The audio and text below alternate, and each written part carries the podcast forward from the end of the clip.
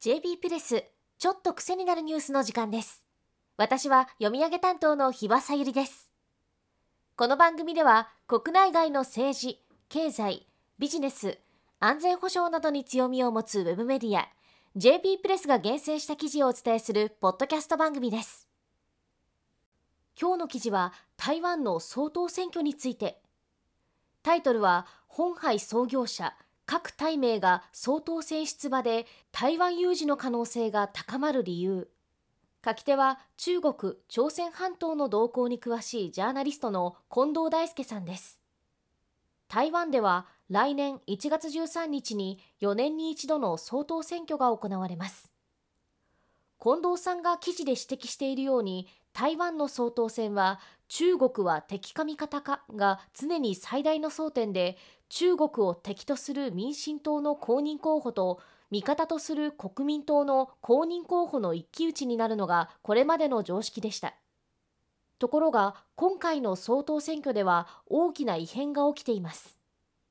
民進党と国民党の候補の対決ではなく第3の候補が2人も登場しているのです。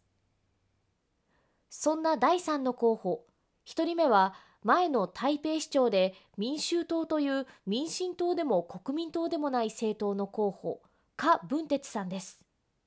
出馬を表明すると野党国民党の公認候補江遊戯新平市長の支持率を上回ってしまいました。そして2人目の候補が台湾一の富豪という異名を取る台湾最大の企業本杯の創業者郭台銘元会長です。本杯はスマートフォンや薄型テレビなどの電子機器を受託生産する世界最大手。日本のシャープを買収したことでも知られています。国民党の党籍を持っていた各会長ですが党内の公認候補調整で江候補に敗れ一時は江候補を支持するとして撤退しました。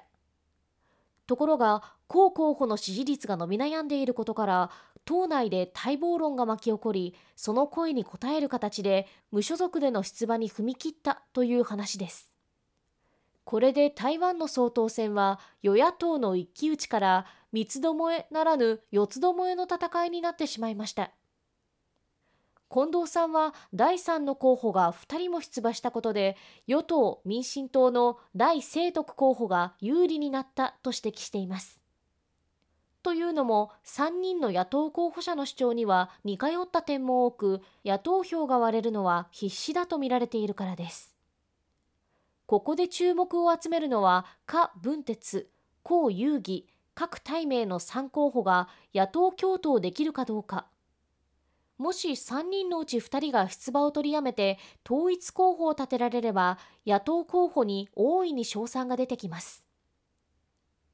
ただ著者の近藤さんは野党共闘については悲観的です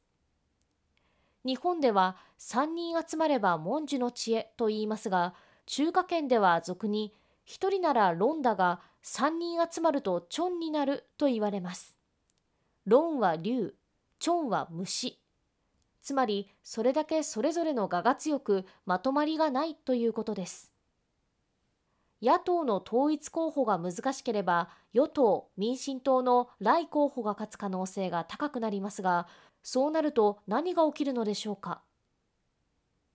民進党は独立志向で中国に対して一定の距離を取る政党与党・民進党の来候補が勝利すれば中国と台湾の関係は今の厳しい状況が続くということです。